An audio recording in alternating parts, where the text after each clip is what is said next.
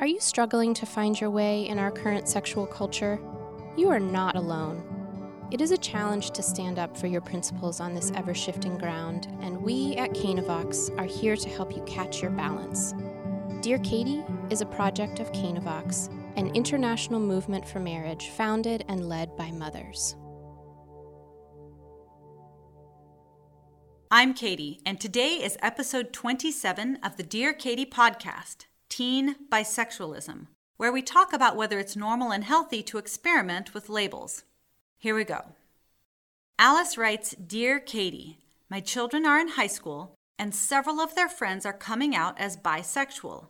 I don't know how to help my kids understand the truth about human sexuality without offending them and being written off as just old fashioned or close minded. Please help, Alice. Well, Alice, you're not alone.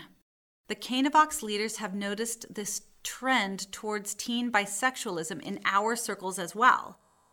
We shouldn't be surprised, right?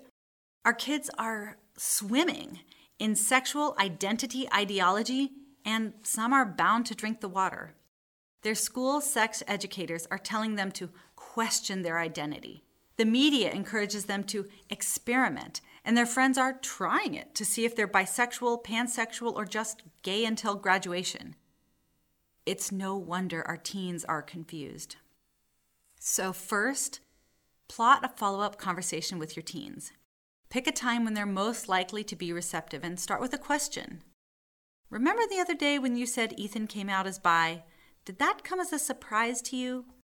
Listen and understand their thoughts and feelings on the matter first. This will demonstrate that you're not close minded but open to learning. Second, come prepared to talk about why teens label themselves and why some labels are harmful. In middle school and high school, kids are trying to figure out if they're a prep or a skater or a techie. They're all trying to answer the same question Who am I and where do I fit in? It's normal and fine to experiment with identities like a band geek or bookworm or a jock because these things usually have to do with harmless hobbies or how they dress. However, experimenting with our sexual identities is risky because it has to do with a risky behavior sex. Unlike a bookworm, which is expressed by binge reading Percy Jackson, a sexual identity is expressed through sexual activity, which has a huge impact on a teen's long term physical and mental health. Even if a teen only experiments with same sex foreplay, say with kissing, it can rewire his or her brain to develop a deeper inclination towards same sex intimate activity. This experimentation is a slippery slope towards high risk sex. Teens need to hear that gay sex is riskier than heterosexual sex, and they should delay all sexual activity. This is why their friends coming out as bisexual is harmful. It invites experimentation.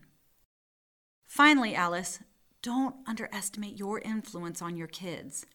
Even if you don't totally agree on the subject, just having a non combative conversation where you empower your teen with information is a win. Show them you're discovering right there with them. You can use this as an opportunity to set yourself up for a lifetime of learning together. Thanks for listening to the Dear Katie podcast. If you like our show and want to know more, check out canavox.com where you can find additional resources, email Katie your own question, or learn how to begin a reading group. Please leave us a review on iTunes so other listeners can find us.